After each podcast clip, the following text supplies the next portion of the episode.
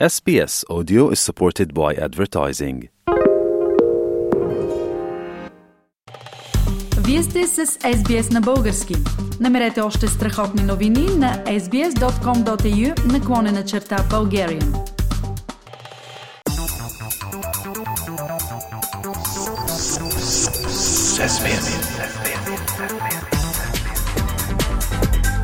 Акценти на седмицата. Пламен, седмицата бе динамична, но най-важното е има ли напредък по темата за ново правителство в България? Напредък не бих казал, Фили. Ако не приемем за напредък факта, че още не всичко се е разпаднало и не сме поели към поредните нови избори. Всъщност в момента имаме тъпчене на място. То дава време на парламента да свърши някои важни неща, а на партиите да измислят как хем да управляват, хем да не се прегръщат с политическия противник. Предполагам, имаш предвид най-вече отношенията между водещите партии ГЕРБ и продължаваме промяната. Да, във вторник тези две най-големи партии се срещнаха, което само по себе си е събитие. Доскоро, поне от продължаваме промяната, твърдяха, че няма смисъл дори от такава среща. Това обаче беше среща, за която предварително беше ясно, че няма да предвижи въпроса за съставяне на правителство. И какво тогава обсъждаха ГЕРБ и продължаваме промяната на тази среща? Обсъждаха, както те казаха, политики. И това е странно. Защо обсъждат политики, ако няма да ги реализират заедно? Поне пет са важните въпроси, свързани с това. Първо, кой ще реализира тези политики, ако не бъде съставено правителство от преговарящите страни, някой друг? А, второ, виждаме парадокс. От продължаване промяната казват, не можем да управляваме заедно с ГЕРБ, но с БСП можем. Аргумент ГЕРБ са носители на корупцията. Истината е, че корупционният модел в България беше създаден и развит точно от Българската социалистическа партия. А ГЕРБ просто им отнеха Солонската митница и я експлуатират в своя полза. Така че да работиш с доктор Франкенштайн, а да се гносиш от създаденото от него чудовище е нещо като политически парадокс. Пламен, всъщност, Българската социалистическа партия и в този парламент доказа, че е ретроградна сила, като гласува против военна помощ за Украина – това не отказа ли продължаваме промяната и демократична България от сътрудничество с тях? Не знам какво и как става по тази линия, Филип. Необяснимо ми е. За мен готовността на две европейски партии на промяната към сътрудничество с бившите комунисти е наистина необяснима. Още повече, е, както и ти каза, БСП демонстративно дърпа страната назад. Прави го не само с гласуването за Украина но и по други важни теми.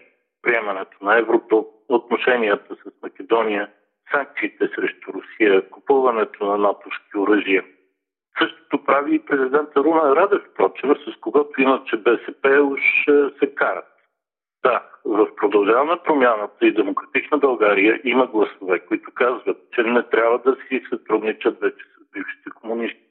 Но тогава как ще им излезе сметката на гласовете за поддръжка в парламента, след като не искат да си сътрудничат и с ГЕРБ? Това не разбирам. Пламен, ти каза, че има пет въпроса около срещата на Продължаваме промяната и ГЕРБ, на която се обсъждаха политики. Но спомена само два от тези пет въпроса. Кои са другите? Третият е, въпрос е свързан с току-що казаното по-вероятно е този парламент изобщо да не състави правителство. Тогава кой ще реализира въпросните политики? Да не би служебния кабинет на Румен Радев да се трогне от това, че те са много добри. Четвъртия въпрос е за формулата на продължаване промяната. Те казват, добре да има евроатлантическо мнозинство, но без корупцията. И продължението на тази формула е ГЕРБ е носител на корупцията, затова евроатлантическо мнозинство няма да има. Така, струва ми се, с мръсната вода изхвърляме и бебето от корицата. А дали другите партии, включително самата продължаваме промяната, са застраховани от корупция и дали не е по-ефективно да се бориш срещу корупцията, ако си вътре в управлението и го контролираш отвътре, а не като подвикваш от страни. Пламен, миналата седмица говорихме, че две важни гласувания в парламента ще покажат дали изобщо е възможно сътрудничество между Продължаваме промяната и ГЕРБ. Какво стана? Стана мнозинство от изумителните 173 по едното гласуване и 162 гласа Филип. При гласуването съответно на военната помощ за Украина имаше 173 гласа за и за купуването на още 8 самолета F-16 от Съединените щати имаше 162 гласа подкрепа. Тази подкрепа дойде от 4 формации. ГЕРБ, продължаваме промяната, Движението за права и свободи и Демократична България. Да, отдавна не сме имали такова мнозинство, по кой да е парламентарен въпрос. Така че аз лично приемам това като възможност за съвместна работа. Както стана ясно на срещата Продължаваме промяната ГЕРБ, има несъгласия между тях по други важни теми, бюджета, например. Но доколкото се разбра, вратите и в това отношение не са напълно затворени. Да видим. За мен обаче в ситуацията има нещо друго много важно. И то насочва към петия въпрос, за който споменах. И какво по-точно гласи този пети въпрос? Гласи, дали не може в този парламент, който поначало изглежда твърде нестабилен, нещата да се обърнат рязко и да се стигне дори до опция за промяна на Конституцията. Подкрепата за последните две важни гласувания, които споменах, показват, че има такава възможност. Номинално е, ГЕРБ, продължаваме промяната и демократична България имат мнозинство от 140 гласа, което е солидно. С евентуалната подкрепа и на ДПС отстрани, гласовете стават 176. При необходими 180 за промени в основния закон. А още 4-5 гласа, струваме се, винаги могат да се намерят от някъде. Но защо? Толкова ли са необходими промени в Конституцията именно сега? А, да, Фили, вече струваме се са абсолютно належащи, поне по две линии.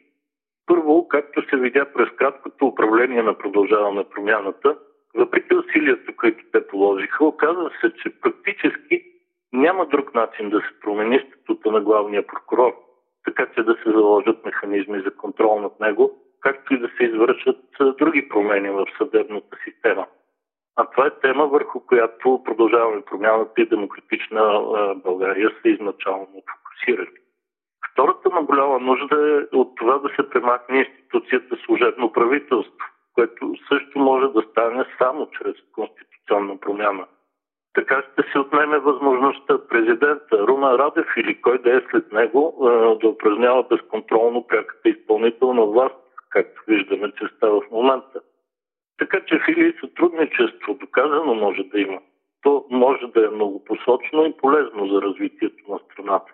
Дали реално ще се случи, обаче за сега продължавам да съм скептичен, но и продължавам да се надявам. Чухте политически акценти на седмицата с Пламен Асенов.